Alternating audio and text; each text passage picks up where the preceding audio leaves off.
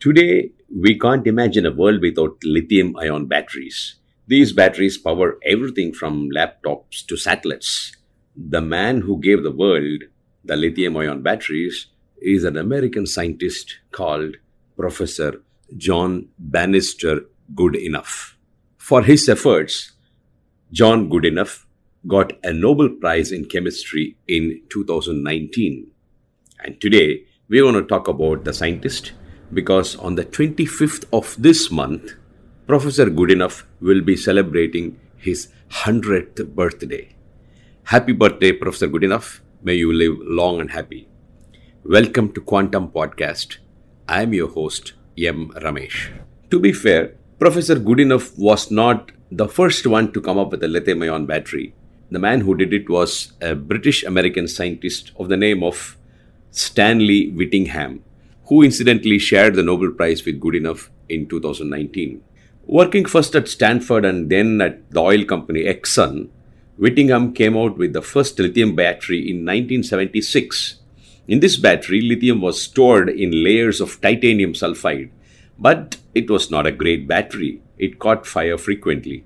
And then came Goodenough. In 1980, he developed the first lithium ion cathode. It was a battery with twice to three times the energy of any other rechargeable room temperature battery and thus could be made much smaller and deliver the same or better performance. Today, everybody uses lithium ion batteries and it is to play a central role in the rollout of electric vehicles in the world. Later, Goodenough served in the US Army during the World War II. On his return to academics, his undergraduate teacher at University of Chicago told him rather derisively that at his age, that is at Goodenough's age, other physicists had already achieved their peak. Goodenough, as we all know now, proved the teacher wrong. Three things are noteworthy about John Goodenough. First, by the accounts of his students, many of whom are Indians, he is an affable, easy to get along with kind of person, except, of course, when it comes to work, where he's a very tough taskmaster. Professor Ramaswamy Murugan of the Pondicherry University is one of Goodenough's students. Professor John B. Goodenough is one of the most outstanding scientists with a rare combination of expertise in condensed matter physics, solid state chemistry, and electrochemistry. The world recognizes him for his contribution to lithium ion battery development, but his contribution to random access memory for digital computers and Goodenough Kanamori rules for magnetic interactions are equally important to the scientific community.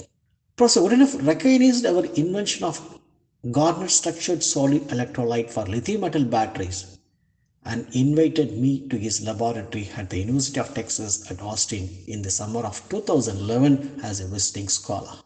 After reaching Austin, I told Professor Goodenough that your invitation is good enough for my life. We worked together in optimizing the Garnet structured electrolyte for better electrochemical performance. He believes that solid state lithium metal batteries with garnet structured electrolytes are considered to be a promising next generation storage system owing to the high practical energy density compared to the present lithium ion battery technology. My stay at Professor Goodenough's laboratory is the most memorable and enjoyable period of my scientific career.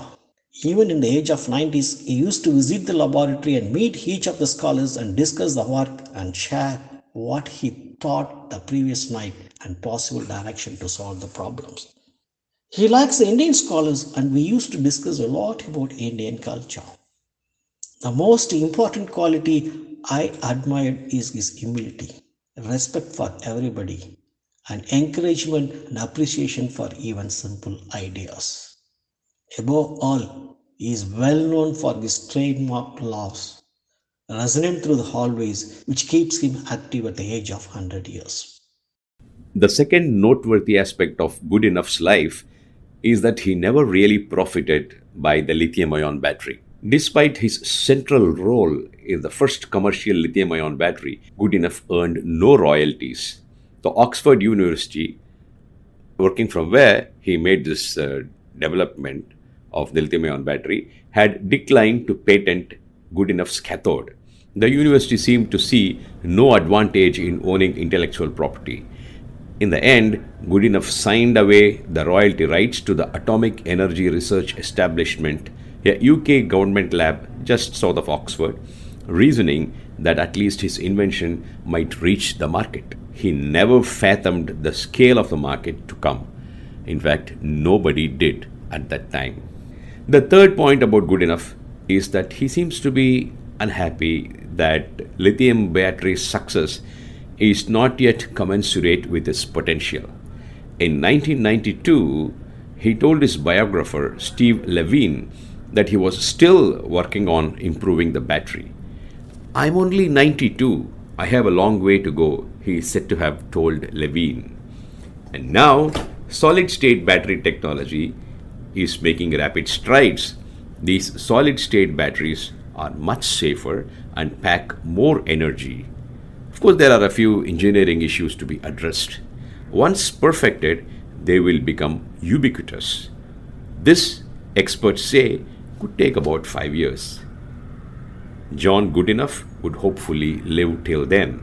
After all, he is only 100.